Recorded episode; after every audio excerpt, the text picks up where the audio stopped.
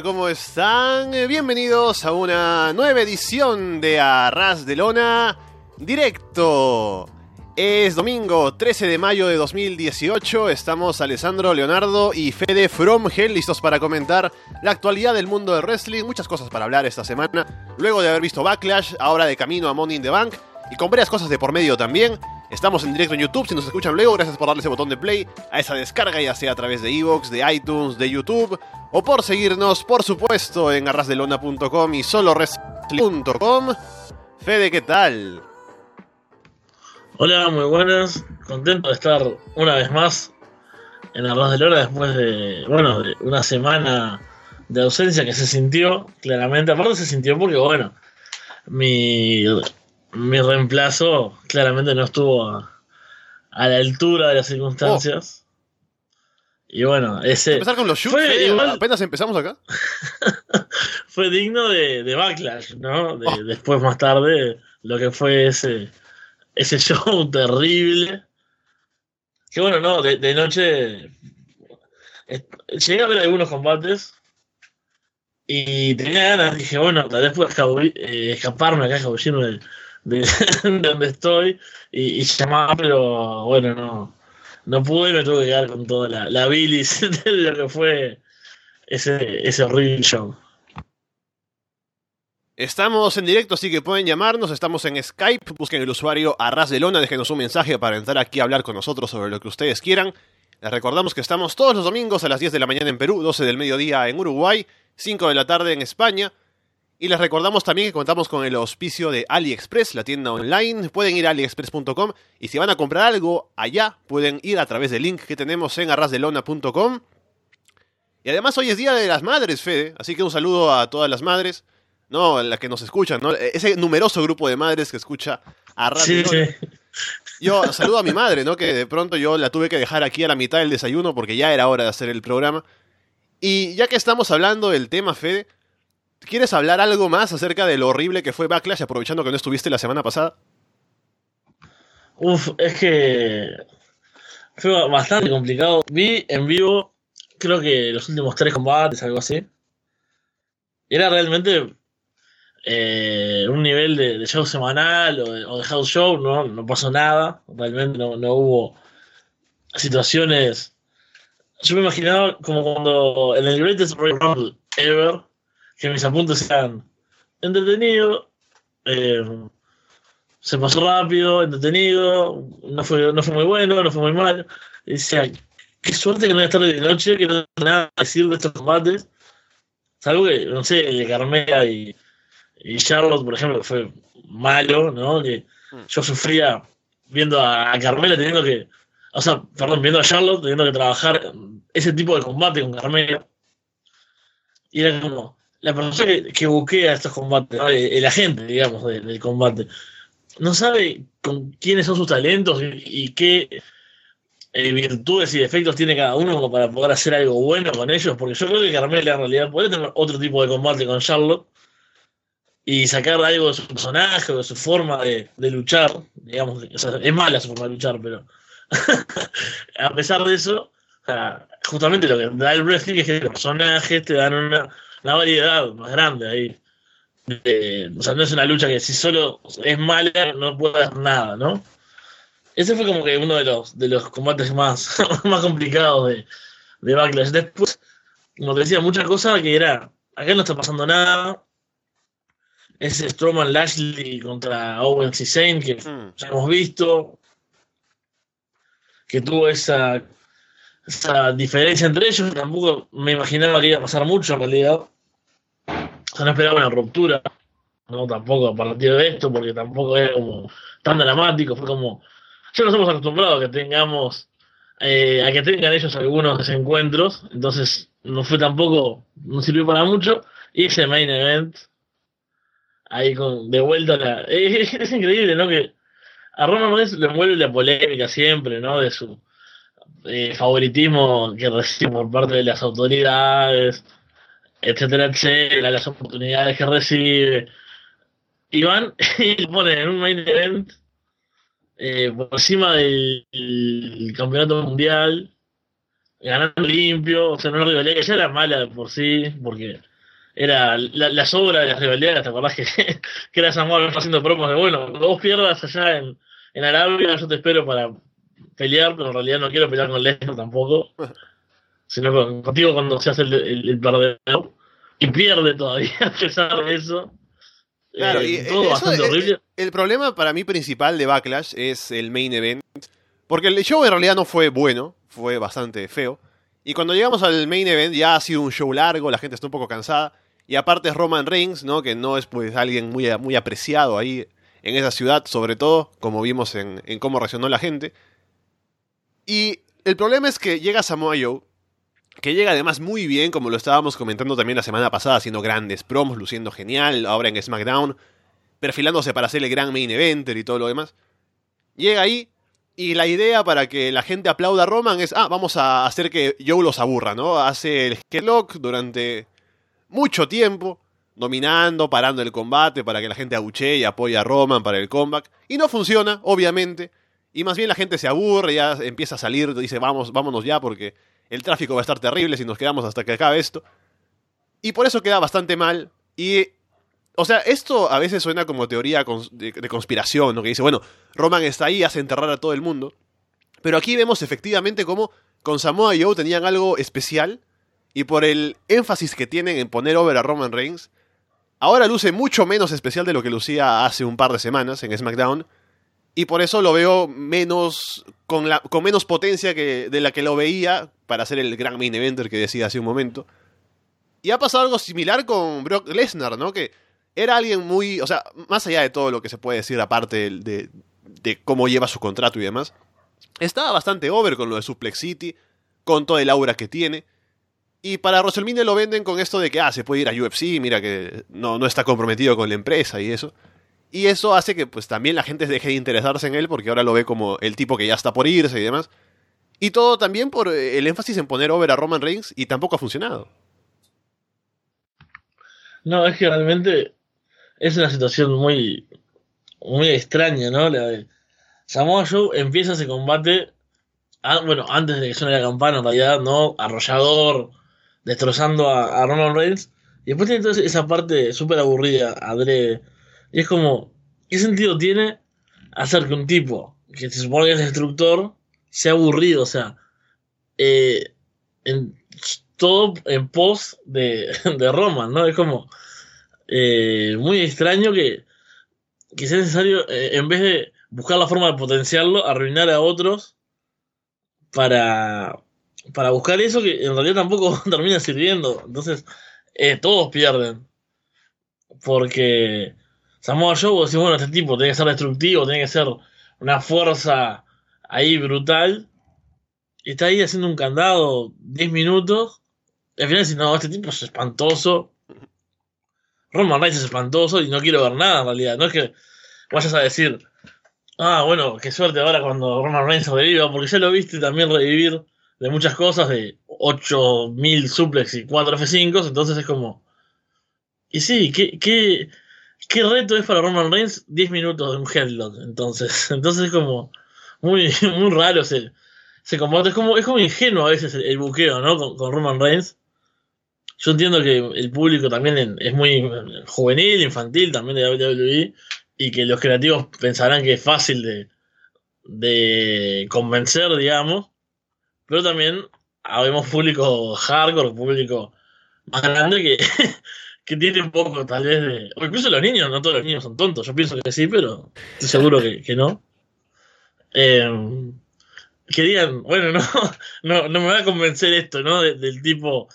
O sea, que de repente es el Big Dog, pero de repente es el Underdog, y de repente te lo quieren mandar como, no sé, la historia de Daniel Bryan, ¿no? Con la autoridad y, y que, que le dan, que, que le sacan las oportunidades y de repente, entonces es como que nada tiene sentido con, con el buqueo de Roman y termina mal para, para todos.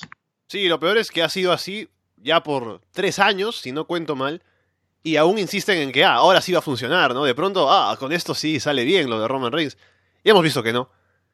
Y sabemos todos que el camino es hacer gila a Roman, pero no lo van a hacer porque, porque no quieren. Y el problema principal de todo esto, Fede, es que al final no importa, porque igual hacen su dinero con el contrato televisivo, ¿no? No caen la, O sea, las audiencias caen, pero los ingresos no. Así que al final pueden hacer lo que les dé la gana y como no les afecte económicamente, pues ah, no pasa nada. Que Roman siga ahí en los main events.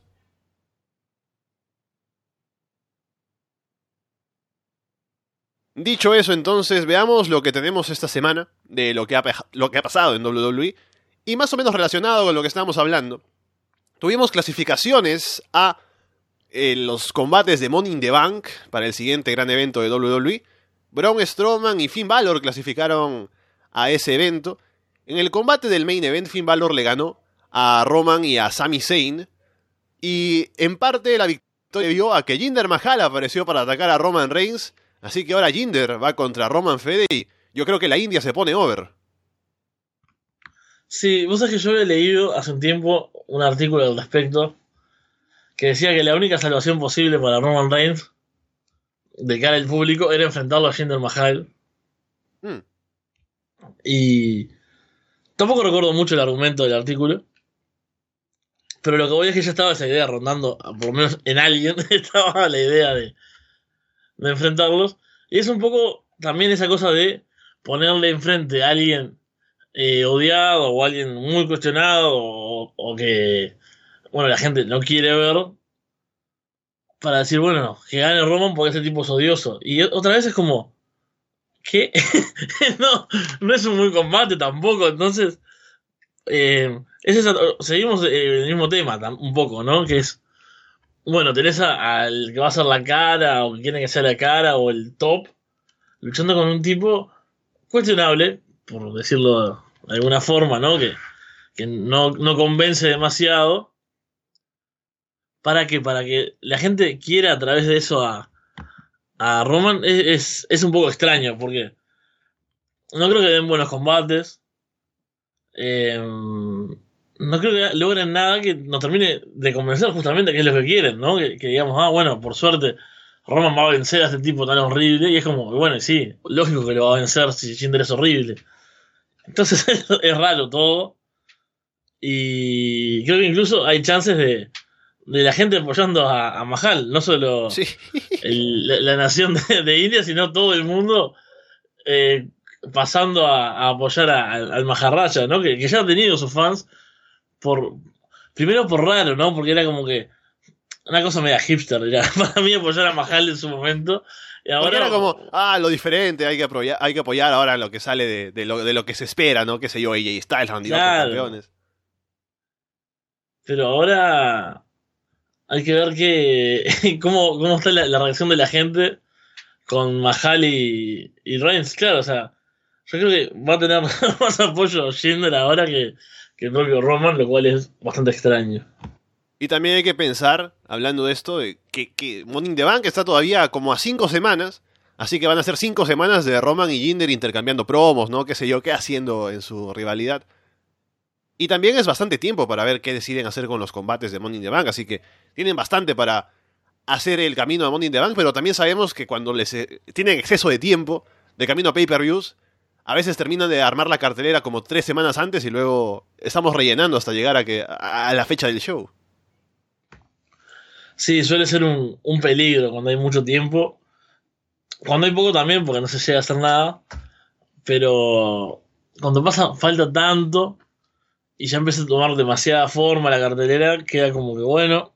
Hay dos semanas, por ejemplo, que no pueden avanzar mucho más porque ya está todo ahí. Y bueno, yo creo que es probable que pase eso y tengamos alguna semana un poco complicada. Uh, cinco semanas de chistes de Schindler sobre Roman, dicen por ejemplo en el chat. Eh, sí, eso sería bastante complicado de ver.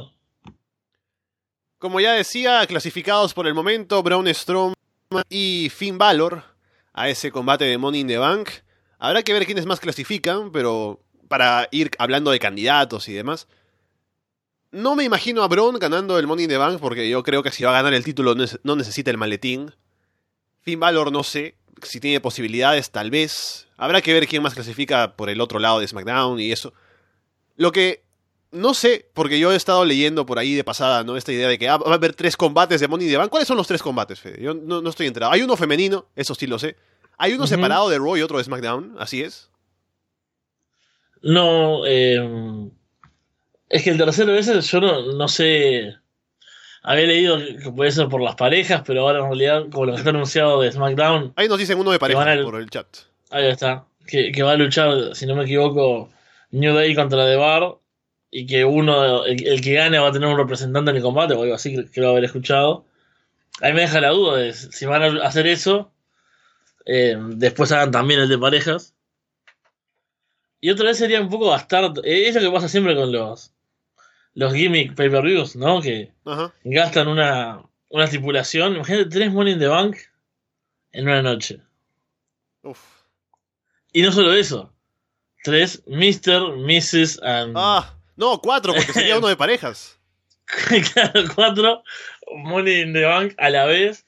eh, teniendo que buscarles buqueos diferentes, ¿no? Uno face, uno que, que no sé, que anuncie cuándo va, va a hacerlo, el heel que esté siempre a punto de cambiar, uno que lo pierda. Pero ya fue teniendo dos, eh, cuando estaban Corbin y Carmela, había que, que andar ahí mirando de que no fuesen muy parecidos los, los buqueos. Eh, ya con tres, imagínate, eh, más complicado aún, más, más difícil tener opciones diferentes. Y aparte, eh, eh, o sea, el combate lo van a hacer de parejas porque quieren tener un combate con las parejas y las escaleras, que siempre sale bien, ¿no? Por el caos y todo lo demás. Pero hablando de, en la lógica del buqueo, la gracia de Money in the Bank es que alguien gane el maletín cuando el título al que quiere optar es de, de pronto algo difícil para, para hacer provecho de alguna oportunidad. Pero ¿qué tan difícil es en la división de parejas, Fede, retar por el título cuando hay como tres en cada marca, tres de las decentes, ¿no? Y cualquier momento te toca retar y, ahí gira la ruleta y te toca. Sí, sí, es, tal cual. Creo que las divisiones de parejas no tienen esa competencia, ¿no? Ese nivel que, puede haber en, las otras, en la- los campeonatos principales. Porque, bueno, obviamente, es una cuestión de, de números, ¿no? Esto podría venir Scott Steiner a, a explicarnos, Oh. ¿no? Pero sobre las probabilidades y posibilidades que tienen de, de ganar. Pero si hay, no sé, eh, diciendo así sin, sin pensarlo, que cinco parejas por, por división, cinco o seis, tal vez, no sé, por división. Y en algún momento, salvo que sean los showers de la, no sé, Ascension, por ejemplo, Revival, que los veo con pocas chances, salvo ese tipo de, de parejas, y los demás, eh, no solo, digamos, en el mundo real en cuanto a, nosotros fuera, sino en Keifer también sabés que van a tener su oportunidad, o sea, que no hay, porque no van a luchar siempre Usos y New Day, por ejemplo, o sea, sabés que de Bar en el momento van a luchar por los títulos, entonces no, no se convierte, aparte imagínate, mientras ellos tienen el, el maletín, si no lo cambian enseguida, los que perdieron van a tener oportunidades titulares, porque los campeones van a tener que luchar contra alguien también. Ajá. Porque justamente hay pocas parejas. Entonces, volvemos a eso. Si son, no sé, cinco parejas por, por división, por marca, ¿no? Cinco seis. Eh, están los campeones. Están en una división, van a estar también los dueños del maletín. Restamos a los shows. ¿Y que van a tener? Dos eh, posibles retadores que son gente que capaz que estuvo en el Money in the Bank y perdió. Y terminen luchando por los títulos antes, incluso. O sea, es una. Es algo posible porque son muy pocos. Entonces es como que. eh, es extraño el panorama. A ver si, si se lleva a cabo, cómo lo, lo hacen. Cómo la- las divisiones de parejas con- que tienen eso. Creo que el problema es la, poca gente y, y el nivel también de, de algunos tag teams. Bueno, si Revival le dieran un push, por ejemplo, harían que los podrían poner como una pareja más interesante, pero bueno, sabemos que no están muy bien vistos en la roster principal. Sí, eso mismo. Aquí en el chat dicen que al menos algún spot interesante de Money in the Bank puede ser Titus por ganar y que se cae, ¿no? Cosas por el estilo. Así que veremos cómo llegan ese combate y si hay combates clasificatorios y todo lo demás. Parece supuesto Money in the Bank de parejas. Y para el femenino también se ha clasificado Ember Moon por el lado de Raw. Así que van sumando gente a ese combate también. uno de los temas principales, ¿no? Que es la portada aquí del, de nuestro programa de esta semana. En Raw fue el tiempo dedicado a vendernos un poco más a Bobby Lashley. Pasaron un video de cuando luchaba en, la universidad, ¿no? Súper delgado, o sea, no lo reconoces al tipo. Luego ya cuando entra a la, a la milicia, ¿no? Y compite también ahí. Y lo principal fue una entrevista con René Young, con Lashley, ¿no? Más o menos hablando de su vida personal. Lashley te cuenta, son como, ¿cuántos? Tres minutos hablando de sus hermanas, ¿no? De, de cómo le hacían bullying y luego no sé qué más pasa y... O sea, ya, la idea es hacer que Lashley sea un tipo, si quieren venderlo como babyface, que para mí sigue siendo un error, venderlo como alguien cercano, ¿no? Alguien con quien te puedas identificar, un tipo más humano, ¿no? De lo de, como ves ahí. Lo cual también es un error porque yo prefiero verlo ahí como el tipo que mata gente, no el tipo que me habla de sus hermanas. No, no. Eh, eh, fue todo tan raro a tantos niveles el segmento ese. Empieza, bueno, con el video recopilatorio, digamos, la- el recorrido de su carrera, que bueno, está bien, te lo venden, ¿no? El superatleta, eh, el background amateur, eh, la milicia, etcétera, etcétera, ¿no? Eso, bueno, puede aportar. Luego, Pero cómo claro. desapareció 10 años y estuvo solo en Bellator un- unas cuantas veces y volvió a WWE. Eso es genial. Pero después cuando pasan a, a la entrevista, yo creo que mientras lo miraba pensaba, ¿a, quién está dirigido esto, no? O sea, ¿a- ¿con quién pretende empatizar? Esto yo pensaba, hoy justamente el Día de las Madres, o sea, a mi madre le puede gustar el personaje de Ashley, capaz. ¿No? Un, señor con la boinita sentado, hablando de su familia. Y yo me imagino, hoy lo vi hoy temprano el, el segmento, ¿no?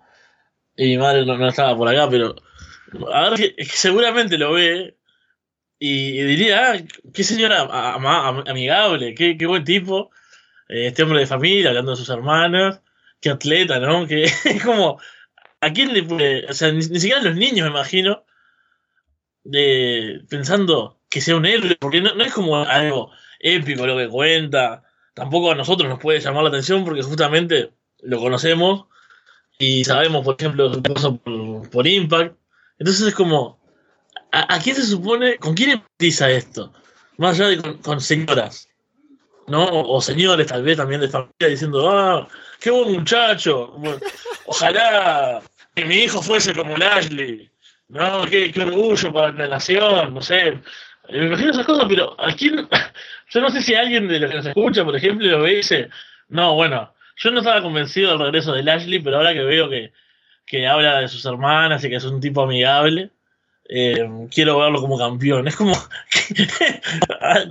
no, no entiendo eso.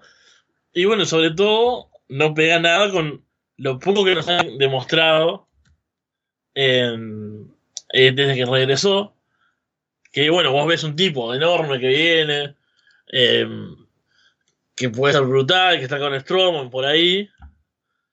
Y Taz no ha demostrado demasiado, pero bueno, vos decís, bueno, este tipo puede ser un monstruo, ¿no? Puede matar gente, eh, súper poderoso, va a venir a destruir todos, pero de repente, eh, no, bueno, es acá eh, el hombre de familia, ojalá, acá como dice, que mi hija consiga un esposo como él, puede ser una de las cosas que, que genere, pero es eso, o sea, hasta la, la ropa, ¿no? El estilo que tiene ahí, eh, la, la forma amable, porque lo cuenta, eh, el cuento, o sea, cuando él habla de las hermanas, es como eh, desde una cosa de, de cariño, ¿no?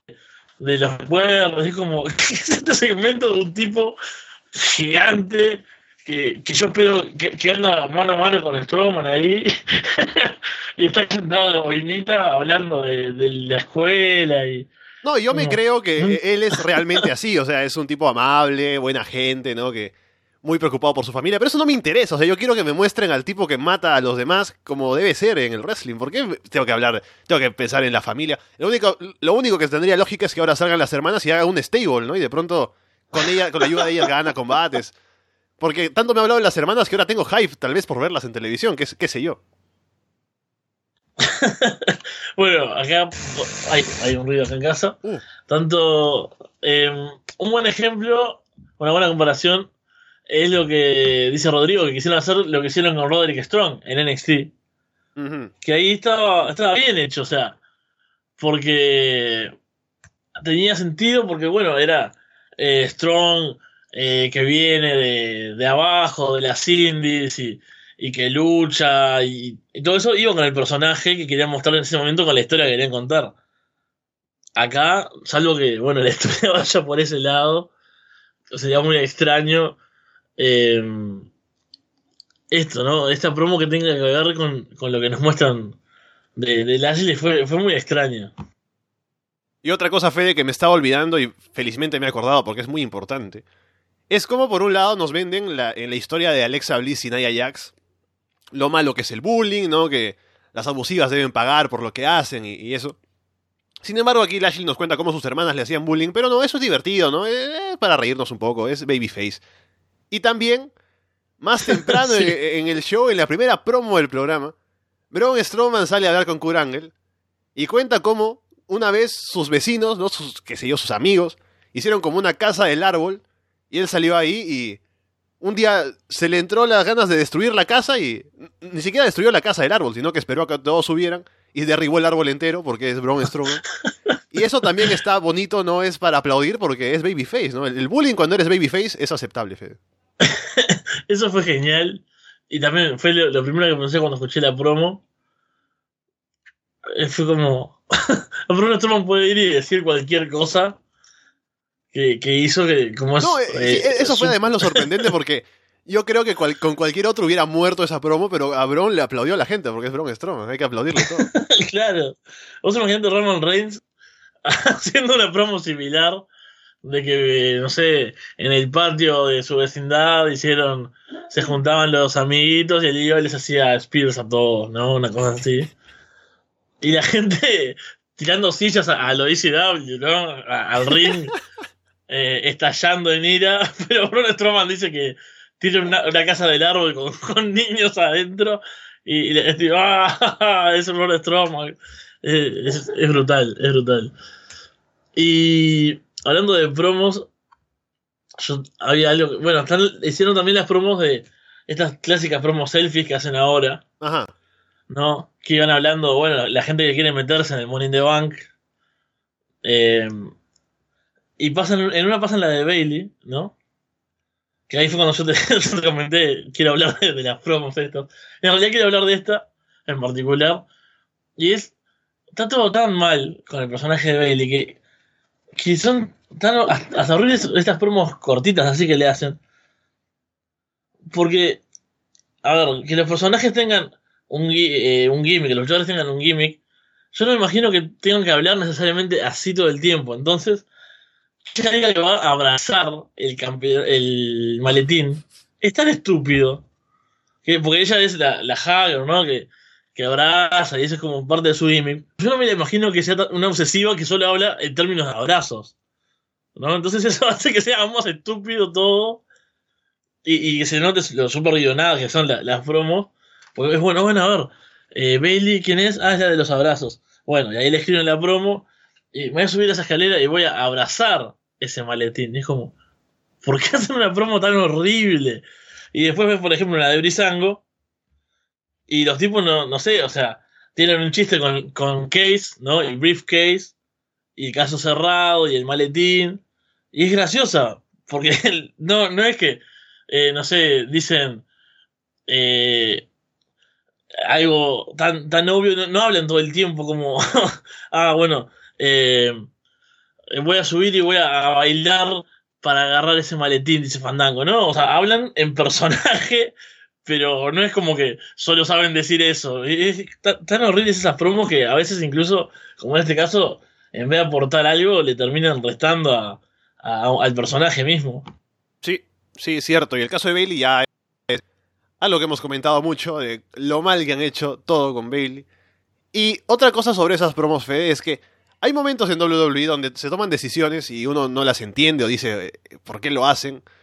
Pero incluso lo puede justificar hasta cierto punto, ¿no? Incluso Roman Reigns, al menos hay gente todavía que le aplaude, ¿no? Tiene sus fans, o sea, no es que todo el mundo lo odie, así que todavía se puede entender de que hay algo de esperanza, tal vez, ¿no? Y por eso siguen insistiendo con él.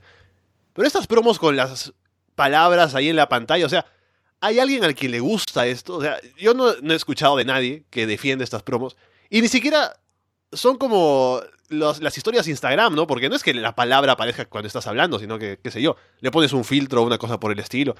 Pero estas promos son... O sea, no, sé cuál es el público objetivo de estas promos, Fede. O estoy ya viejo. eh, dímelo de una vez, por favor. No, no, yo estoy, estoy de acuerdo con eso, ¿no? Eh, porque aparte, justamente como decís, eh, en el caso de Instagram o no sé, Snapchat o lo que sea, para que aparezcan esas cosas es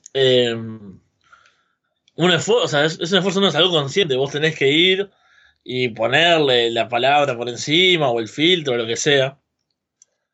Entonces, uno no se imagina que el luchador eh, que ciertos luchadores vayan y hagan eso, ¿no? Eh, yo me acuerdo de Corbin, por ejemplo.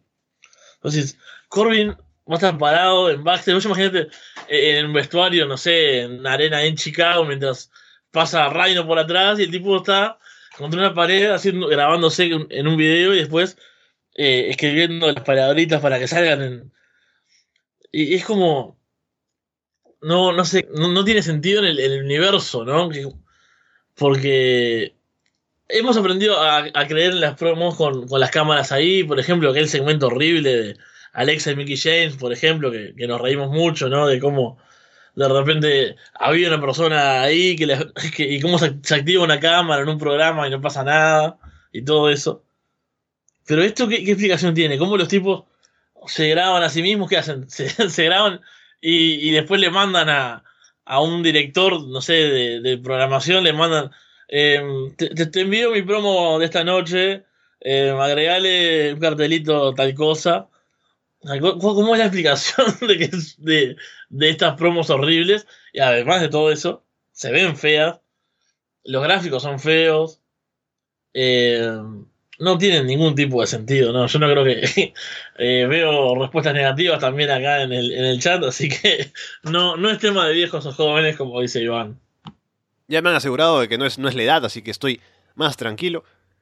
Pero sí, es lo que han decidido hacer por ahora. Ojalá se pase como se pasan otras cosas que se les ocurre hacer a WWE. Como te acuerdas antes, cómo enfocaban al público, creo que cada movimiento, de pronto ah, buscaban a alguien del público, cómo reaccionaba para enfocarle la cara. Pero bueno.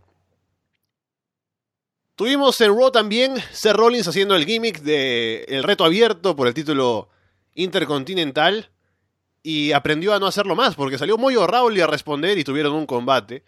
Y siendo justos, Fede, yo te diré que el combate no estuvo mal, estuvo bastante bien, en especial por Seth Rollins, obviamente, pero estuvo bien, así que mi conclusión de la última semana es que prefiero a Moyo Rawley que a Big Cass, imagínate. Sí, es, es justo y es cierto, ¿no? Los retos abiertos siempre son, o suelen ser por lo menos, divertidos por eso, por ponerte eh, choques que sería extraño ver, porque Mojo Rowley, imagínate si consiguiera él por su cuenta una oportunidad titular, sería como cuando le pasó a Jinder, ¿no? Que vienen de la nada, ganan un, no sé, un Six Pack Challenge, ganan un Fatal Four Way o un Battle Royale, lo que sea. Y ya hay una construcción con un tipo que es horrible. Y tenés que ver las promos. Entonces lo que tiene esto, tenés un combate titular. Y claro, cuando tenés un campeón como Seth Rollins que lucha semanalmente como si fuese un pay-per-view. Porque yo realmente es, eh, es un tipo que vos ves los combates semanales y ves. eh, está bien, obviamente, el combate de Backlash contra el Miz es mucho mejor que este. Pero no, no se siente como que sea menor lo que hace, o sea, eh, menos esforzado su, su performance en, en el show semanal, en Raw, que en un pay-per-view. Y me parece, bueno, eso es lo que lo hace también parte de un, un gran campeón y que aparte hace que, que su rival se, suele ver bien, porque el combate es de, de dos personas, justamente, bueno, o de las que sea, pero. eh, como dicen, un tango se baila de a dos también, ¿no? Entonces, Rowley eh, no es como Carmela y Charlotte, que vos decís, bueno, es imposible que con la forma de hacer este combate Charlotte pueda hacer que Carmela se vea bien, por más que ella intente vender la llave, intente vender el dominio. acá yo creo que, que hicieron una buena forma de, de venderlo y de. Está bien, no creías que Raúl iba a ganar, pero por lo menos fue un combate diferente estuvo, estuvo bien también. Sí, eh, me cuesta decirlo, pero, pero fue un- estuvo bueno. Sí, a ver si cuando Moyo está en el ring con alguien que no es Rollins puede tener también buenos combates. Es- O sea, al final no odiamos a, a Moyo tan... O sea, solo porque es Moyo, sino porque hemos visto malas cosas de él en el pasado. Así que si eso puede cambiarlo, pues bien por él y de pronto nos convence. Así que, ah, pueden cambiar las cosas aquí en Arras de Lona también. Claro, Hablando de- vos, vos sí. imaginate Mo- Mojo Rawley con, con Randy Orton, ¿no? Ajá. por decir algo. Eh, estaba Mojo empujándolo y Randy con esos, esos combates metódicos que tiene él, ¿no? Que va y le hace una llave y hace el backbreaker y va despacio y hace unas cosas. Y sí, sería bastante horrible probablemente y, y no pasaría nada. Pero, o con Shinder, ¿no? Pero bueno, claro, tenés luchadores como Rollins o como AJ Styles también, que hemos hablado un millón de veces, que, que son esos tipos que saben eh, venderte bien a su rival y saben explotar eh, lo bueno, ¿no? Porque acá eh, Mojo básicamente es más fuerte, ¿no? Y lo atropella, lo saca volando y esas cosas. Y Rollins hace bien ese, ese rol de, de bueno, de que si si el tipo viene, te empuja y te lanza por los aires contra la barricada, te complica el, el combate. Así que es, es un es un momento este para, para encuadrar, no estar hablando bien de un combate de Mojo. Es, es impresionante. Hablando de el tango que se baila de a dos, Fede, ¿alguna vez bailaste tango? no, no. Estoy con la gripe, así que salen los temas raros, así que no, no pregunten. Yo sí bailé una vez tango, Fede, y puedo decir que Sí. hice, hice el carry job. ¿En serio? Es que para bailar tango hay que hacer una práctica de, las, de la coreografía como por semanas, ¿no? Al menos en mi caso, así que fue bien. Va entrando alguien aquí a la llamada mientras vamos pasando ya a- en un momento a hablar de lo que tuvimos en SmackDown, que fue mucho menos de lo que tuvimos en Raw, por cierto. Porque no estuvo ni Daniel Bryan, ni, ni muchas cosas pasaron, así que bueno. También ella y Nakamura estuvieron para retarse un poco y poco más. Está Bryan en la línea, hola. Aló, ¿me escuchan? Aquí estás, ¿qué tal? Hola, sí. Y se hizo la luz. ¿Cómo anda la Ras de Lona Universe? y Cuéntanos, bueno, ¿cómo le va? eh, el asunto por el cual quería llamar en esta ocasión del directo es, pues, básicamente en que la pasada edición de Inbox, eh, Capu y Carlos estaban hablando acerca de los problemas que podría traer esta nueva distribución de los pay-per-views temáticos, con esta polémica de Money in the Bank añad- queriendo añadir un tercer maletín. No sé si está todavía en discusión ese asunto, no, no, no estoy muy al tanto de eso. Sí, justo lo estábamos hablando más temprano, que el tercer combate de Money in the Bank sería por los títulos de parejas, y que tendría problemas porque es repetir el gimmick de... Primero, que en el evento es repetir el combate, porque va a haber tres veces el combate de escaleras, y segundo, vamos a tener el gimmick de tres personas, o bueno, cuatro, con maletines, eh, queriendo canjear, ¿no? Con esa cosa, así que es un problema.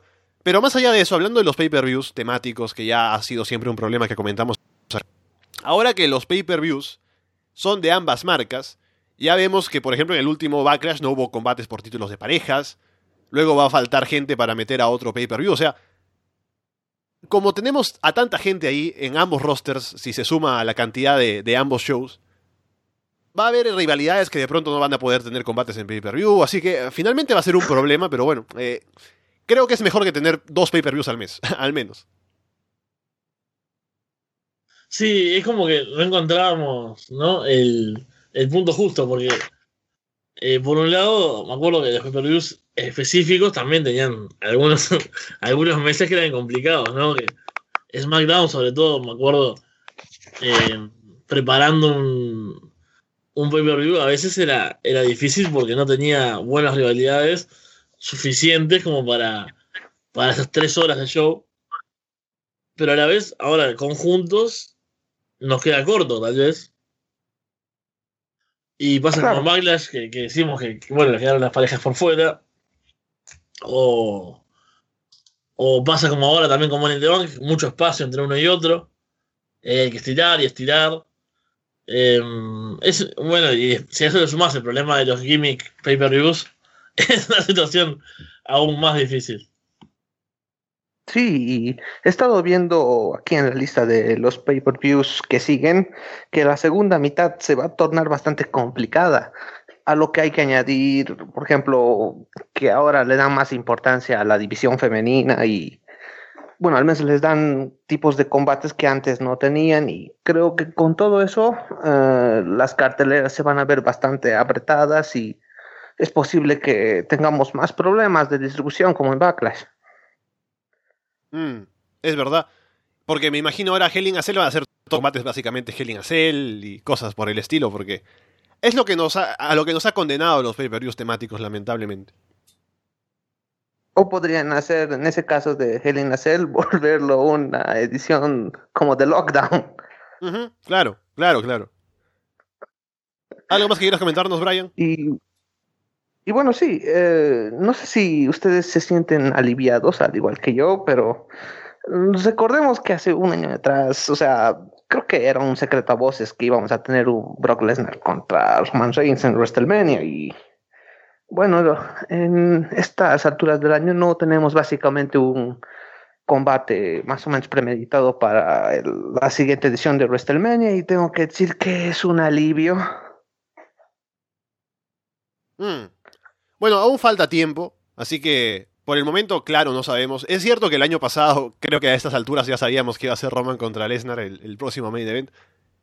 Pero ya veremos en lo que queda de año si se va perfilando algún combate, alguna idea que digamos, ah, mira, esto obviamente se están guardando para hacerlo en WrestleMania.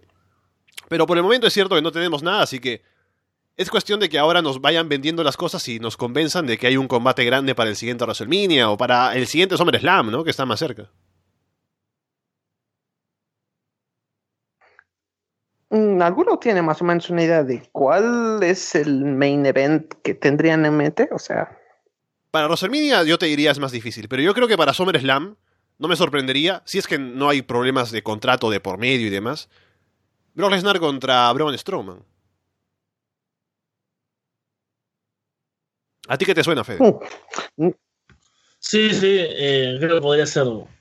eh, porque ya hemos hablado muchas veces del momento de Strowman y que van a tener que, van a tener que aprovecharlo de una vez.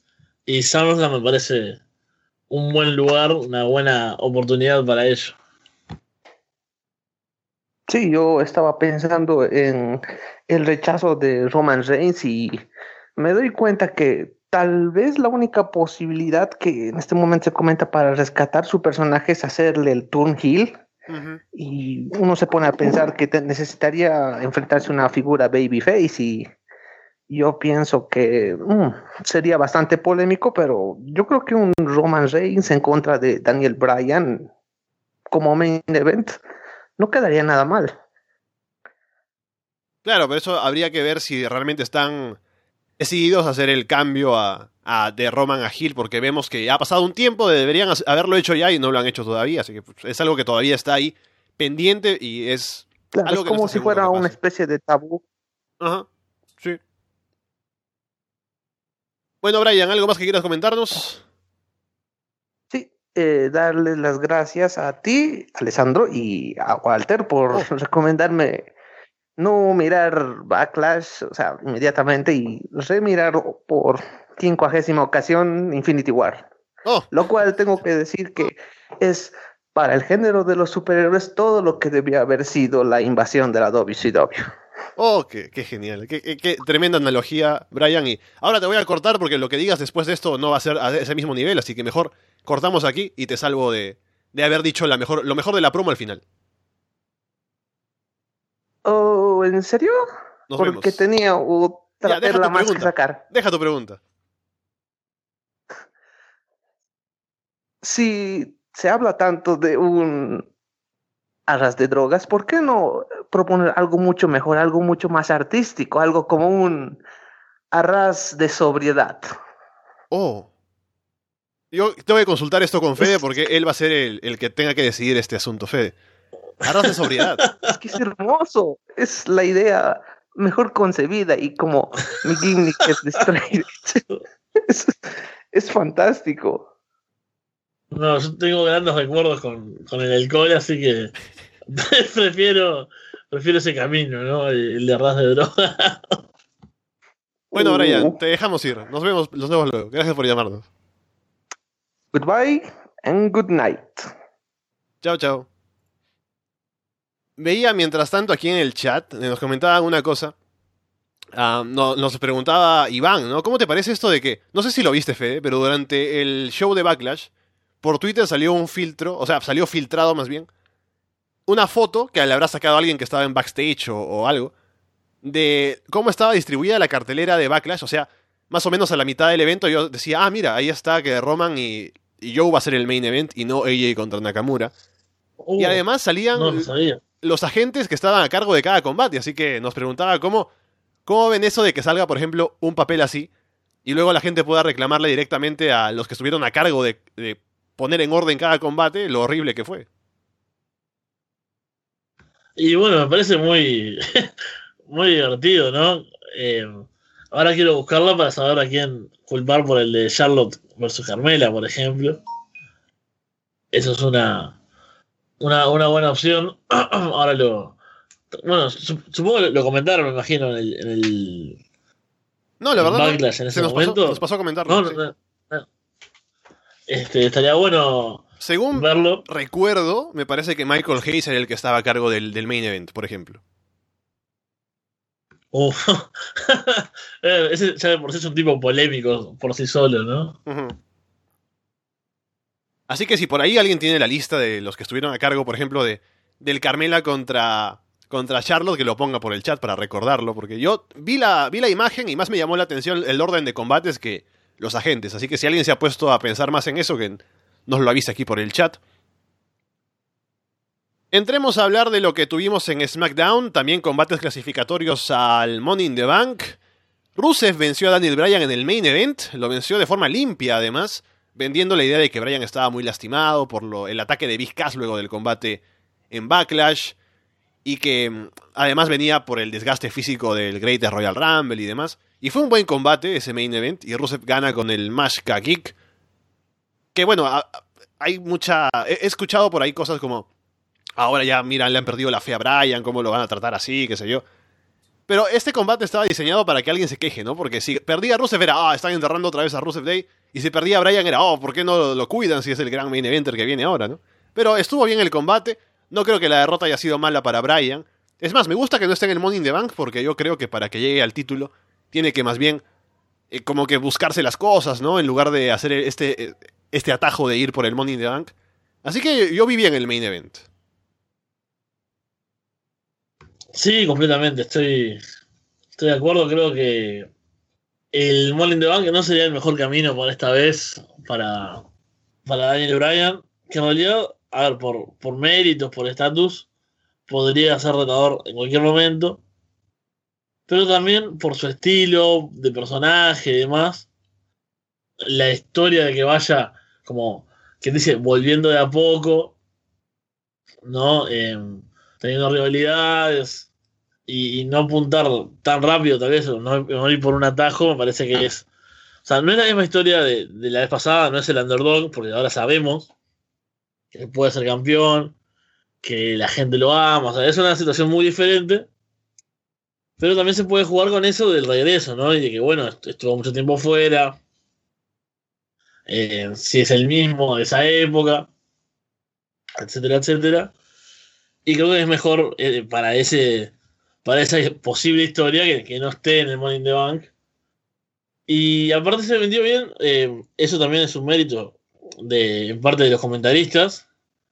El tema de, de cómo del estado de Daniel Bryan, ¿no? Re- Recordando, bueno, la paliza de Big Cass, etcétera, etcétera. Porque además nos Para vendieron gente como eh, yo, la victoria de como lo que se dice un upset, ¿no? Lo que no te esperas porque se supone Claro. que ves a Bryan con un estatus mayor que el de Rusev y que le gane Rusev es como, oh, mira, la sorpresa. Sí, totalmente. Yo creo que estuvo, estuvo muy bien trabajado ese combate. Em, todo cómo, cómo se dio, el resultado.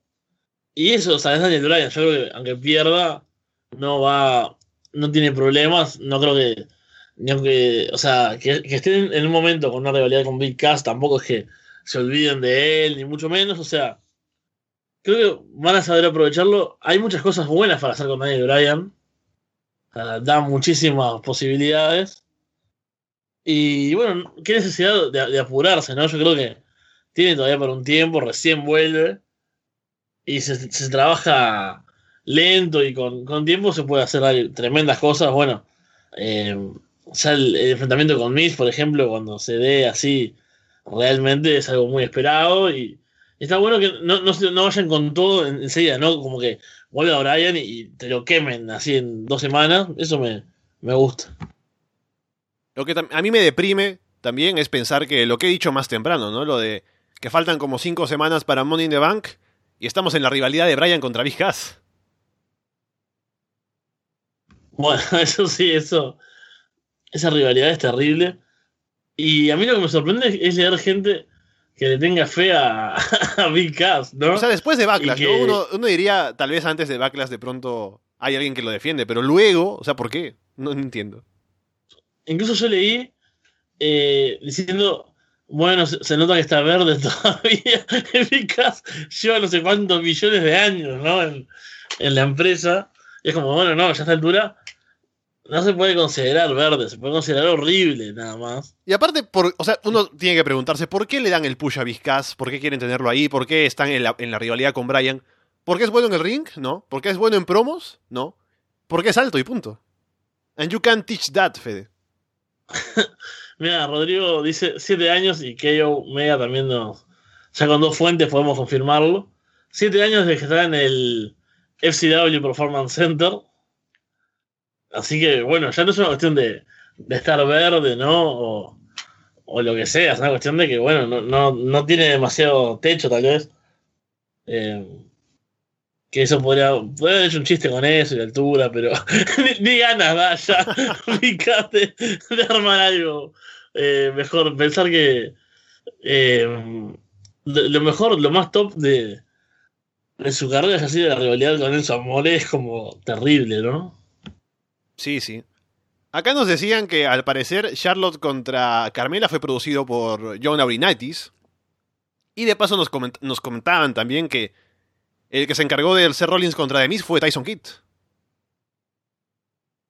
Uh, qué grande, grande Tyson. Entonces, ahí podemos hablar incluso de, de, de un factor tal vez de, de, edad, ¿no? Y de visión. Hmm no solo, bueno, por los talentos que estás manejando, yo me imagino que armar algo entre los Rollins y Miz puede ser, como quien dice, más fácil, ¿no? Porque, ¿sabes cómo? Eh, también, si, si decís, bueno, tenés que armar un combate, AJ Styles contra Rollins, seguramente eh, más facilidad de que eso salga bien que armar un Big Cass contra Enzo, de que estamos hablando, por ejemplo. Pero yo creo que ahí puede haber un factor o sea, interesante para, para comentar, ese factor de, de la edad, ¿no? Y de, de cómo muchas veces eso lo llevamos a eh, Vince Triple H, por ejemplo, ¿no? Uh -huh. eh, de que ah, NXT es maravilloso porque es un luchador, eh, Triple H, y está más cerca de nosotros, si se quiere, por, por la generacional, y Vince como el viejo que que tiene su humor de antes y le parecen graciosas cosas que no son graciosas para nosotros y que solo piensan los tipos grandes. Entonces, ojalá sigan saliendo estos estas filtraciones porque son interesantes, ¿no? Para, para ver, para ir buscando así explicaciones de, quién son las mentes nefastas detrás de, de ciertas cosas. Hablando de Demis, él también clasificó a Money in the Bank venciendo a Jeff Hardy en un final algo raro, porque recibe lleno el Swanton Bomb, que mata gente, no solo en Kayfabe, sino en realidad también, porque le cae con todo el peso encima a Jeff. Y de pronto, cuando cubre Jeff, Miss hace. lo atrapa en posición de crucifix, hace la cuenta y gana. Así que Miss vence a Jeff Hardy para ir a Money in the Bank. Y también esto, obviamente, en parte porque como Jeff es campeón de Estados Unidos, seguramente tendrá un combate en Money in the Bank defendiendo el título, así que no entraría pues al combate de escaleras. Pero ahí está, The Miz venciendo a Jeff Hardy. ¿Sabes que A mí el pequeño detalle que me convenció del final. Pues yo sabía el resultado. Porque Alessandro a veces es, un dios piadoso, pero a veces cuando me pasan los temas me da los resultados.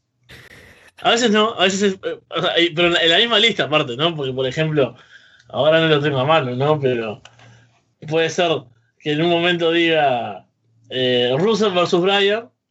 Entonces yo lo miro, a veces justo no lo vi en la semana, entonces me queda ahí la, incógnita.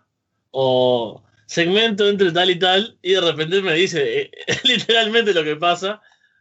Y acá había The Miz mensaje Farro y yo dije, oh, a ver qué sucede. Y cuando veo el combate y veo que, que le aplica el Santo Mom, digo, ¿y cómo, qué, qué pasó acá? No hay Misturash que lo salve, no hay Maris. El detalle que para mí le da algo de sentido y ayuda es que Miz después eh, se tire básicamente del ring, sale girando Sí, sí, sí, sí. no muerto. Es como, bueno, fue una cosa, una cuestión de, de reacción, no sé, llamarle adrenalina, o sea, lo que sea, pero no fue una cosa de, su- de superhombre, así de, de Reigns salvándose. Fue como, pa, mirá lo que hizo este tipo, está muerto, pero le dio para hacer eso y bueno, después se arrastrará. Y me, me gustó, o sea, es un detalle muy chico, ¿no? Es el tipo girando y tirándose del ring, pero decir, bueno, ganó con, con nada, ¿no? Ya en, en menos 10 de, de aguante de resistencia. Lo que pasa es que mi lógica es que cuando te pongo los combates así como tal versus tal, es porque el combate es la noticia, pero cuando alguien gana y el, el- el que gane sea- es la noticia, pongo que ganó, ¿no? Y- Excelente, claro, tiene, tiene sentido. entonces vamos con Rusev y Miz clasificados por el lado de SmackDown y van a ser ocho en total, así que faltan dos más de Raw y dos más de SmackDown para completar ese combate de Money in the Bank. Y por el lado de las mujeres, Charlotte venció a Peyton Royce y también clasificó a Money in the Bank en un combate que, sorpréndete Fede, fue mejor que el que tuvo con Carmela. Bueno, ahí voy a revelar mi, mi No. parte menos Uh. popular. Y es que lo adelanté. Porque no soy especialmente fan de, de las Iconics. Em, igual creo que he llegado a, a- a poder explicar la, del- del- de la cuestión de que no, no son horribles, o sea, en lo que hacen.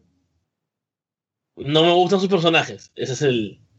O sea, que es una diferencia, ¿no? O sea, a ver, son buenas kills, obviamente. Pero. No me gusta verla. No, claro, es que también. su gimmick es ser súper odiosas y lo hacen muy bien. Claro. Al punto que. Que. Bueno, yo adelanto, los promos no me gustan tampoco. Me, me dan un poco de, de vergüencita a veces. Y dije, no, no quiero ver este combate, la verdad, tengo poco tiempo. Y adelanté todo. Pero. Pero Charlotte igual me sorprendió porque yo esperaba a Peyton en el, en el Money in the Bank por, porque, bueno, es nueva. El Money in the Bank tiene eso de que es una oportunidad para alguien que tal vez no la podría tener de otra forma. Y Charlotte, no me imagino eh, ganando el in the Bank ahora, ¿no? Es como. eh, podría ser en realidad una candidata por, por nivel, etcétera, pero no lo ves como una posibilidad porque, bueno, no lo necesitaría. Entonces, un poco extraño tal vez en ese sentido, pero en cuanto al combate, sí, es lógico que haya ganado Charlotte. Y la gente me promete fotos de Twitter de, de, de Peyton y, y Billy, supongo que. eh, vi algunas fotos. eh, son muy simpáticas, sí, son muy lindas, pero incluso te diría que algo también tienen demasiado maquillaje a veces, ¿no? Sí. Y no solo todo, ellas, ¿ah? creo que mucha gente, Todas, muchas, muchas sí, sí. mujeres en WWE están llenas de maquillaje en la cara porque a- al final son atletas, pero todavía queda eso, ¿no? Hay que ponerles maquillaje de todas maneras. Claro, pero eh, yo creo que ya lo he comentado que a veces miro un poco bastante ese tema porque trabajo en, en la vida real con, con maquillaje y demás. No es que yo maquille ni nada, pero eh, es lo que me encargo de administrar. Y es como, ¿cuánta base, cuánta, cuánto rubor y cuántas cosas tienen arriba de esas caras? Eh, es demasiado. Son todas eh, lindas, ya de por sí. Claro. O sea, no necesitan tanta cosa que incluso hay unas fotos en Twitter que no sé si serán esas que, me prometen, pero que están de gira en no sé dónde y se sacan las fotos por la calle. Y también se nota que para salir, como son. eh, así como los luchadores tienen que mantener el peinado, por ejemplo, ¿no? Me imagino, eh, Sheamus tiene que mantener su barba. Ellas también tienen que salir súper maquilladas a, a, a dar una vuelta, en, no sé, en España. Y es como. sáquense un poco de, de todo esa, de eso que tienen en la cara, son, son lindas ya de por sí, no es necesario. Claro, eh, hay mujeres que no necesitan maquillaje, hay otras que sí, pues lamentablemente. Hay hombres que también, ¿no? Pero bueno, eso ya depende de lo que quieran hacer. Pero eh, hay mujeres como algunas luchadoras de WWE que no les haría falta, y, pero igual se llenan de maquillaje y pues más bien les hace mal. O sea, le- va en contra de, de- de ellas ponerse tanto maquillaje. Continuando con SmackDown, la noticia, la última que tenemos para esta semana es que para la próxima, para este martes que viene, debutará por fin Andrade 100 Almas en el show. Habrá que ver qué es lo que hace, habrá que ver cómo lo llevan, ojalá hayan aprendido de NXT y no lo pongan a hablar mucho, sino que de eso que se encargue Selina Vega. Y a ver cuál es la primera historia que le meten, a, a dónde lo ponen en el roster, porque obviamente tienen que cuidarlo, saben lo talentoso que es. Así que habrá que ver cómo lo llevan ahora en el roster principal, en SmackDown. Uf, esto me genera hype, pero me genera sobre todo ese, ese morbo, digamos, de ver qué pasa, porque lo último que, toda su última etapa en NXT como campeón y demás fue muy buena. Pero sabemos que el roster principal es otro mundo, es otro universo. Y, y no siempre funcionan las cosas, o sea, el talento de, de Andrade está, es incuestionable, pero el buqueo que le pueden dar, bueno, eh, hay que ver, hay demasiada gente también en los rosters, son muy cargados. Sí. Y, y bueno, es, es una, una incógnita, ¿no? Contra quién lo ponen. No está Dolph Ziggler ahora en SmackDown, que es siempre una, una opción, ¿no? El- el- la rivalidad aburrida con Dolph Ziggler para los nuevos siempre era una opción. Ahora no sé quién puede cubrir ese rol en, en SmackDown, pero, pero espero que, que lo lleven despacio. Sí, creo que por lo general es un, o sea, o ir a para los extremos creo que a veces son- en estos casos pueden ser buenas opciones, como por ejemplo eh, Owens en la roster principal fue bastante extremo, digamos, como, llegó, ¿no? Aportó, o si no la opción lenta, ¿no?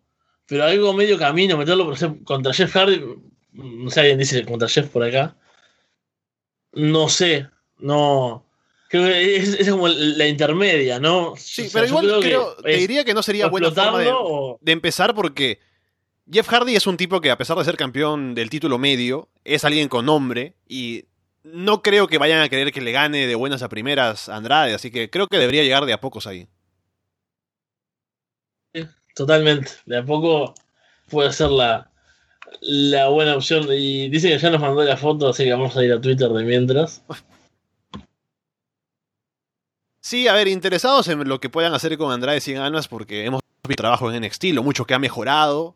Porque en el ring siempre supimos que era buenísimo, pero cómo se encontró en el estilo de WWE y de pronto como personaje también junto a Selina Vega. Así que tienen mucho para sacarle provecho y ve- veremos si es que consiguen hacerlo en SmackDown y cómo lo hacen a partir de esta semana ya. Y de quienes no tenemos noticia todavía para que debuten es de Sanity, ¿no? Que están ahí supuestamente, pero todavía no hay ninguna, ningún anuncio de que van a debutar. Pusieron algunos videos hype de ellos, pero poco más, así que quién sabe, a lo mejor ahora que estamos hablando del Money in the Bank de parejas, salen y se meten ahí, ¿no? Puede ser. Sí, bueno, eso sería una, una opción interesante con, con Sanity que también eh, tengo, tengo ganas de verlos, tengo ganas de ver qué hacen con ellos en, en SmackDown. Otra cosa que comentan aquí es que Andrade puede llegar y ganar el título así, en su, como que su primera rivalidad, el título de Estados Unidos. Pero nunca me ha gustado mucho esto de que llega y le dan el título porque a veces es como que, ah, mira, ya ganó, ahora qué más, ¿no? Es el campeón y... Pero llegó ahí y lo tuvo. Entonces ahora lo que sigue después va a ser como más, más bien cuesta abajo, ¿no? Porque ya ganó el título y...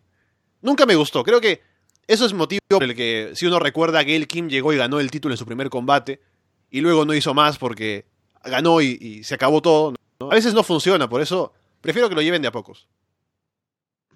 Sí, sí, también, sí. Estoy de acuerdo que la opción más inteligente es presentarlo de a poco, ¿no? Darle tiempo de que la gente se acostumbre al personaje, a verlo luchar, a, a qué historias puede llegar a contar, y ahí eventualmente ver que, a qué título puede aspirar, que puede hacer.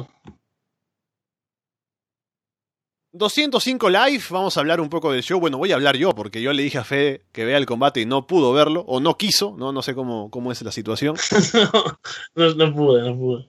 Porque este combate me lo recomendaron en Twitter, dos personas además, porque lo vi por ahí y dijeron, oh, qué buen combate Mustafa Ali contra Body Murphy. Y dije, ah, mira, qué interesante. Y luego otro, otra persona por ahí me dejó el mensaje, ¿no? Me imagino que comentarán el combate de Body Murphy y Mustafa Ali en, en el directo. Y verlo. Y efectivamente fue un muy buen combate. Porque yo recuerdo haber visto a Body Murphy en NXT. Y siempre pensar que era un luchador sólido. Cuando con Wesley Blake y eran campeones de parejas incluso. Los veía como un buen equipo. Y sobre todo veía a Murphy como el tipo que era el mejor worker de los dos, ¿no? Y bastante bueno en el ring y todo. Y siempre con él el tema es que estuvo ahí como eh, escondido, ¿no? Siendo bueno, pero poco más, sin mucho carisma. Cuando estaban en equipo, Alexa era la que hablaba más por él, ¿no? Así que nunca había demostrado demasiado en el ring, ¿no? Porque en su vida privada, pues sabemos que es un campeón.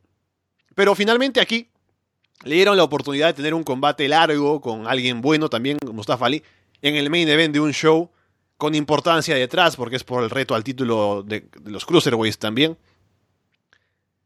Y con el tiempo que le dieron, pudo hacer bastante en cuanto a venderte el combate, en cuanto a los spots que se sacaron ambos también. Porque tienen también claramente cuál es el gimmick de los dos. O sea, dentro de 205 Live, Mustafa Ali es ahora high flyer, bueno, ágil, ¿no? Y Body Murphy como tipo que se mantiene básicamente al límite del peso. Es como el powerhouse que más bien corta para llegar a 205. Y por eso lanza a los demás por los aires y demás. Así que bastante bien contada la historia, buenos spots, buen drama al final que la gente incluso se metió en el combate con los falsos finales y todo. Y con la victoria de Murphy, pues está establecido ya como alguien importante en ese roster, va a retar por el título. Y bien por él, porque ahora me alegro que por fin veamos más de lo que puede ofrecer. Y yo creo que ese combate con Cedric Alexander, donde sea que se vaya a realizar, va a ser bastante bueno. Así que bien por Body Murphy y a ver qué más le viene ahora dentro de 205 Live.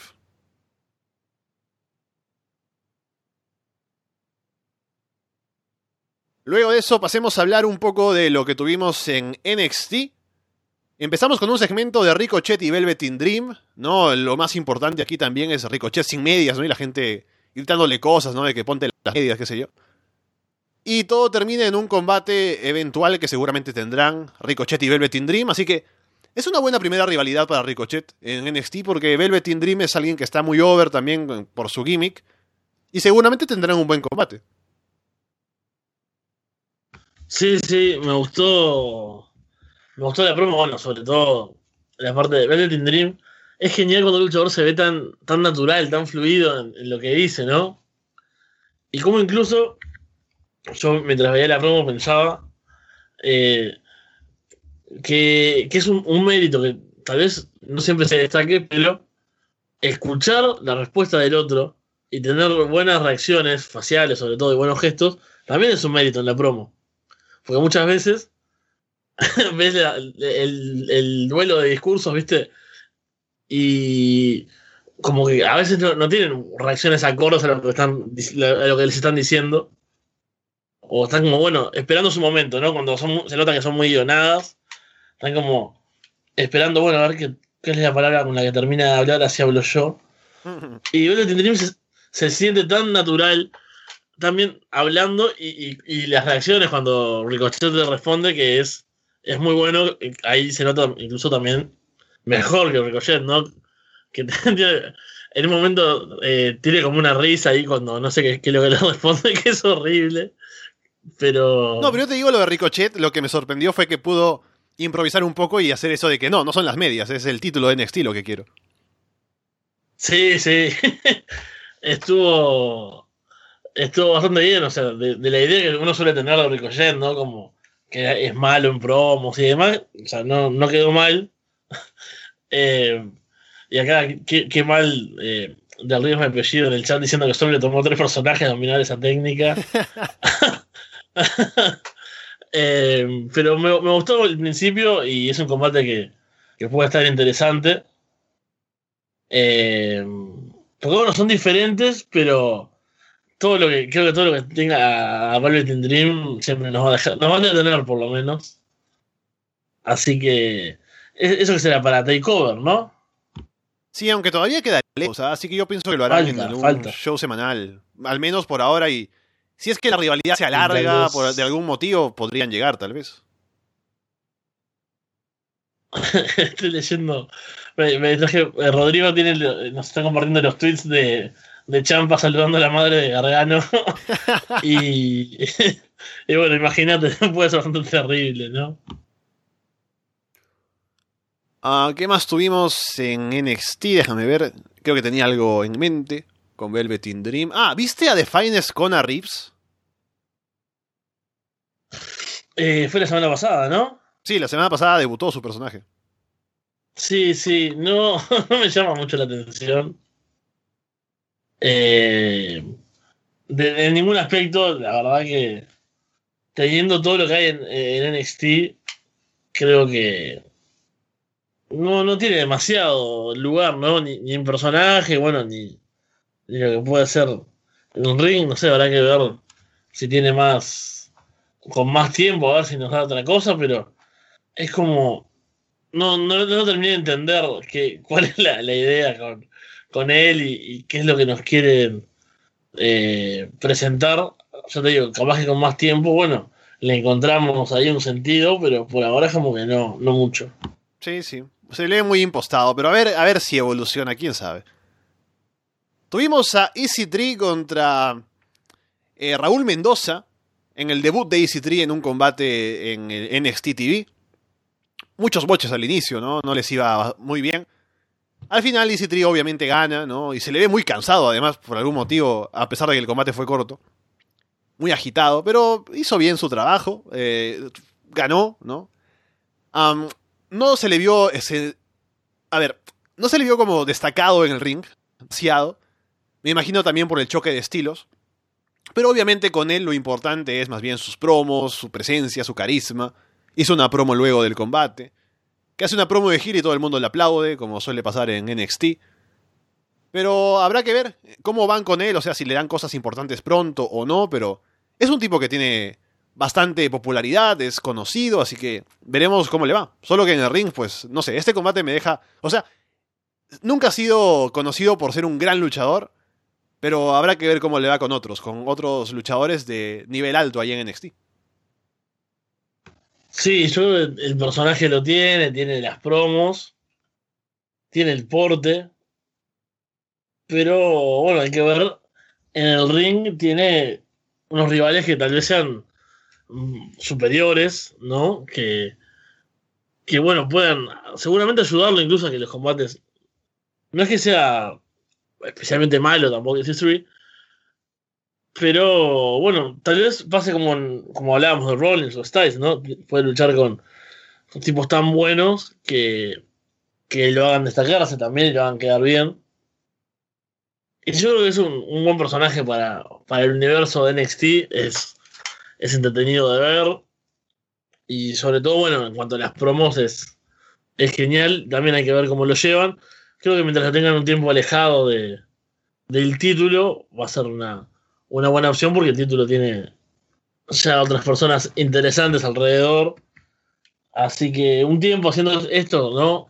Em, tal vez combates un poco mejor que este, pero. Y promos, creo que lo, pueden llevar bien. Luego tuvimos el combate aquel que la semana pasada se armó, ¿no? Con esa gran de prensa en la que salía Vanessa Bourne a decirle algo a, a Dakota Kai y los, y los periodistas eran como, oh, oh, ¿qué vas a hacer? ¿Cómo, ¿Cómo te vas a dejar decir eso? ¿no? Y de pronto se armó el combate. Esta semana, pues Dakota Kai venció a Vanessa Bourne, que es raro, ¿no? Porque ahora estamos en la época de las mujeres como atletas en WWE, en el wrestling. Y Vanessa Bourne sale con un traje un poco de, de la época de las divas, ¿no? Pero bueno, no- eh, perdió, Dakota Kai le ganó. Y luego sale Shayna Baszler, que es lo importante en la historia de Dakota Kai, a intimidarla, ¿no? Y, va y ahí le aplica un ring que choca a Vanessa Bourne y Dakota Kai se va asustadísima. Luego en backstage le encara otra vez eh, Shayna Baszler y aparece también Nikki Cross a reírse de ella. Así que estamos en esa historia, ¿no? Con Dakota Kai súper intimidada, súper temerosa de, de Shayna Baszler. Y me gusta porque ya veo que en algún momento vamos a ver, como están tan concentrados en esto, obviamente vamos a ver la respuesta de Dakota Kai en un momento y cómo se va a recuperar, pero por ahora está el trauma, Fede.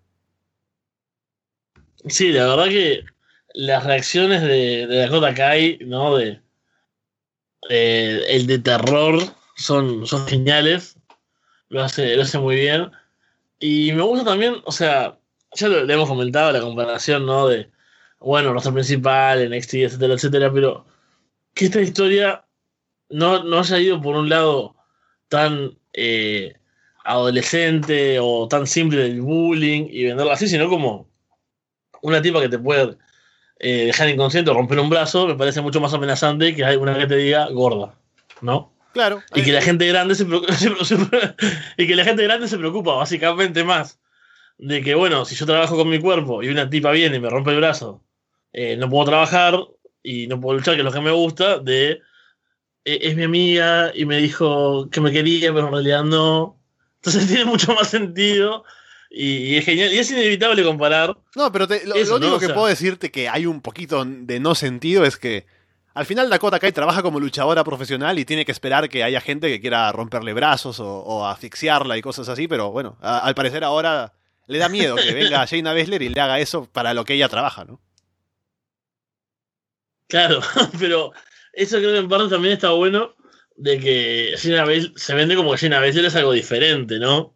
Que no es bueno tener un combate de wrestling, sino que es una tipa que va y te quiere un brazo igual. Eh, eso es lo que tiene, también me parece que, aporta la, rivalidad y, cómo lo, la venden a. Bueno, cómo, la, cómo vende el miedo a Kota Kai, como venden también a, a Shayna Baszler como, como alguien amenazante. Y bueno, también me gusta cómo está haciendo esta, esta historia. Ahí cómo venden el trauma mental de, de Dakota Kai. Y cómo apareció ahora también Nicky Cross ahí riéndose demencialmente. También me gusta cómo pueden llegar a estirar un poco también, porque bueno, imagino que se enfrentará también a, a Nicky Cross en algún momento. Sabemos que estas, estas historias de, de underdogs, ¿no? Y de, luchador a luchadora que se enfrenta a todo para llegar al boss final, ¿no? Al, al, jefe, al malote. Suelen llevarlas bien, porque tienen tiempo justo, o sea, creo que Em, por cómo se estructuran las grabaciones, por cuánto dura el show, por cada cuánto son los takeovers. Así que bastante fe en esta rivalidad que para mí es eh, mucho mejor eh, de lo que hemos visto anteriormente en, la edición de mujeres mismo de, NXT. Sí, ahí dice en el chat que los bookers de WWE están viendo Soy 101 y Team Wolf para inspirarse, ¿no? Y Soy 101 todavía es de mi época, así que un saludo ahí para, para Del Río. estaba pensando en algo. Mira, ¿no te parece que Shayna Baszler es mucho mejor campeona que las campeonas del roster principal? Porque hay que pensar en esto, ¿ah? Tenemos, miren el roster de luchadoras que hay en, en WWE, ¿no? Asuka, Charlotte Flair, Bailey, Sasha Banks. Y las campeonas son The Raw, em, Nia Jax y de SmackDown Carmela. O sea, imagínate, Fede. No, bueno, es que ves a Shayna Baszler y ves a Nia Jax. Nia Jax es, pero la cosa eh, más, insípida. O sea, por cómo lo que hicieron con ella en realidad, porque yo ahora pienso en Nia Jax, y en vez de pensar en ser una tipa que tiene el doble de tamaño y de fuerza que las demás y que las puede destruir, pienso en la Nia Jax de eh, la canción conjunta de las dos eh, marcas. ¿Viste la, la, que vos odias también? Ajá. Viste, pienso en Nadia Jax ahí haciendo caritas graciosas y bailando. Y esa Nadia Jax, la persona ahí feliz que va, que bueno, que lucha contra que le hagan bullying, pero nada, no, no es un personaje serio, fuerte. Eh, no me genera nada. Bueno, después Carmela, que es horrible, le hice llanamente. Y tenés a Shayna Baszler en NXT, que es una campeona que aterroriza su división, que se presenta como el gran reto, que es lo que debería ser la campeona. O sea, por ejemplo, Asuka era eso, ¿no? La, que le sumaban la racha y nadie la puede derrotar, etcétera, etcétera. Y está bueno que si un, cam- un campeón eh, Hill eh, se presente así, ¿no?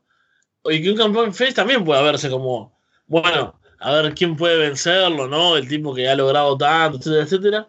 Y creo que ninguna de las campeonas del roster principal, ni como Face ni como Hill, generan esa cosa, ¿no? De, de la persona a vencer, que debería ser eso, el que tiene el título, es eh, el que todos aspiran a derrotar y que, bueno, debería ser un reto complicado. Y es como que no tiene esa, esa, esa aura, ¿no? Ninguna de las dos. Y Jenna Baszler, sí, es, es, es esa aura, o sea, completamente. Luego tuvimos el combate que yo estaba esperando con muchas ansias. War Raiders contra Heavy Machinery. Y lamentablemente fue muy cortito. Se pegaron un poco nomás y pronto ganaron War Raiders como era de esperarse. Yo esperaba más Fede, lamentablemente. Pero bueno, ahí estuvo. Algo, algo vimos de ese choque de titanes. Sí, la verdad que una, una decepción. Porque ahí esperamos, bueno, ese choque de, gigantes, ¿no? De pesos pesados. Y, y siguen sin darle las oportunidades a, a Otis, sobre todo, que es de quien esperamos eh, ver más. Pero no, por ahora no, no hay momento, no hay chances para, para él. Y bueno, World Riders vienen también trabajando lentamente con ellos. Ya veremos más adelante si dominan la división de parejas, como esperamos que, que suceda. Otra cosa que pasa también con los luchadores que vienen de las independientes es como, por ejemplo, tienes a War Raiders, ¿no? A, War Machine en las indies y dices, esos tipos son gigantescos, ¿no? Y de pronto los ves aquí frente a Otis Dosovich y, y Tucker Knight. Y Otis sabemos que es como que pequeñito pero muy ancho, ¿no? Y de pronto es del mismo, de misma altura que, que Raymond Rowe, ¿no? O sea, al final tienes una impresión de la gente en las indies cuando trabaja con tipos que son más pequeños y de pronto llegan aquí en NXT y no lo son tanto, ¿no? Me acuerdo de Tomaso Champa, que en las indies era como que, oh, mira, es, es enorme el tipo. Y luego aquí eh, eh, está participando en el Cruiserweight Classic. Claro, eso, eso es cierto, sí se ve, se ve bastante. Y, y bueno, yo espero, ya te digo, de, de World Riders que eventualmente exploten, ¿no? Pero como hablábamos antes, eh, hay talentos que los pueden ir trabajando un poco más, más lento. Y también lo que pasa, por ejemplo, con, con World Riders es que vos ves o sabés el- la trayectoria que tienen, todo lo que ganaron. eh, todo lo- y es como. Porque es- estos tiempos no son ya lo, lo- lo top de la división, ¿no? Ese es el, el problema a veces con los, con los que vienen con tanto pedigrí, digamos, ¿no? Con tantos eh, logros. Entonces, bueno, estos tipos en realidad, lo lógico en cualquier empresa sería que si vos traes ex campeones mundiales o tipos super destacados, ya estarían yendo a, apostando a lo, a lo máximo, ¿no? O sea, a los títulos, los pondrías en esa escena. Entonces eso es lo que a veces pasa también con los, con los independientes. Bueno, están hablando de que puede pasar cuando llegue Kid Lee, eventualmente también a, Hmm. a, a NXT. También es un, un caso que similar. Claro, que mide 1.90 y que 1.90 tampoco es tanto dentro del universo de WWE. Claro. que- Bueno, veremos cómo está. Igual espero que lo traten bien cuando llegue. Lo último de NXT es que tuvimos el combate de Tomaso Champa contra Cassius Ono. Cassius buscando venganza luego del ataque de Champa a Gargano.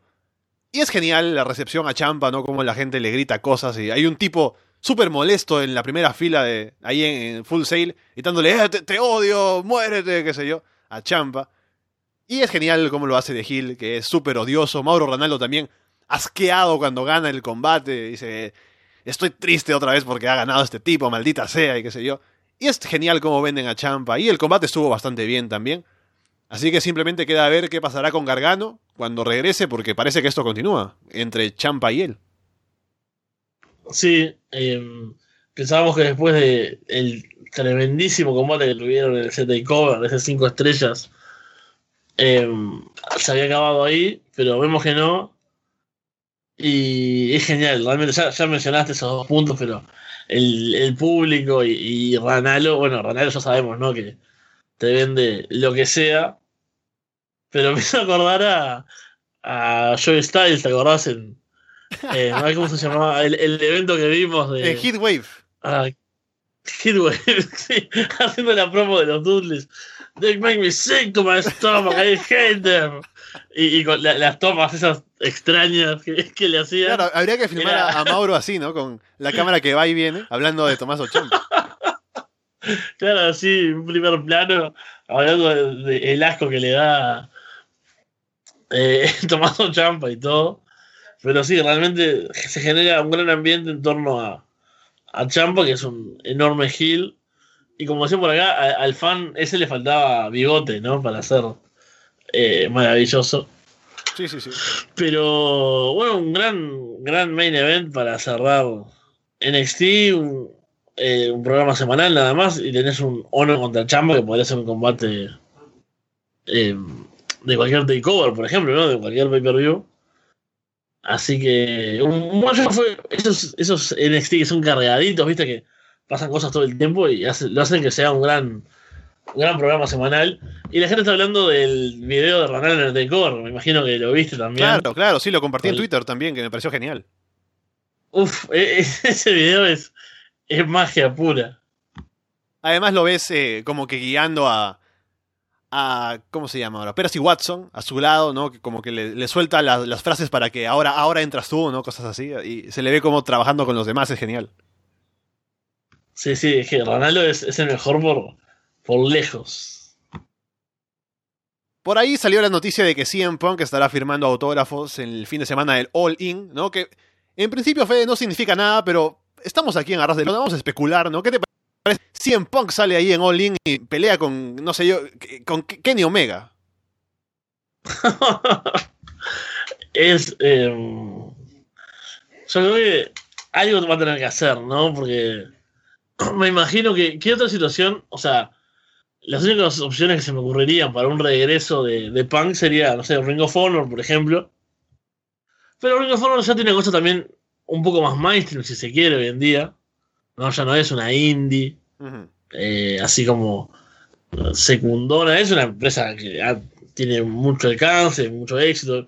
Entonces, creo que All In me parece como un, un escenario, no sé si te diría ideal, capaz, para el regreso de, de Punk por eso, ¿no? Porque es como una cosa diferente, hecha por luchadores, tiene como ese, ese ambiente, ¿no? Ese, esa cosa de cierta rebeldía, si se quiere. O sea, a ver, obviamente, no es que son unos tipos que, que, están haciendo lo que quieren, ¿no? Obviamente tienen sus contratos, sus arreglos, sus acuerdos, por algo eh, va a estar locada ahí, ¿no? ¿no? No, es que son unos, unos nadie que, que, que, están armando un show.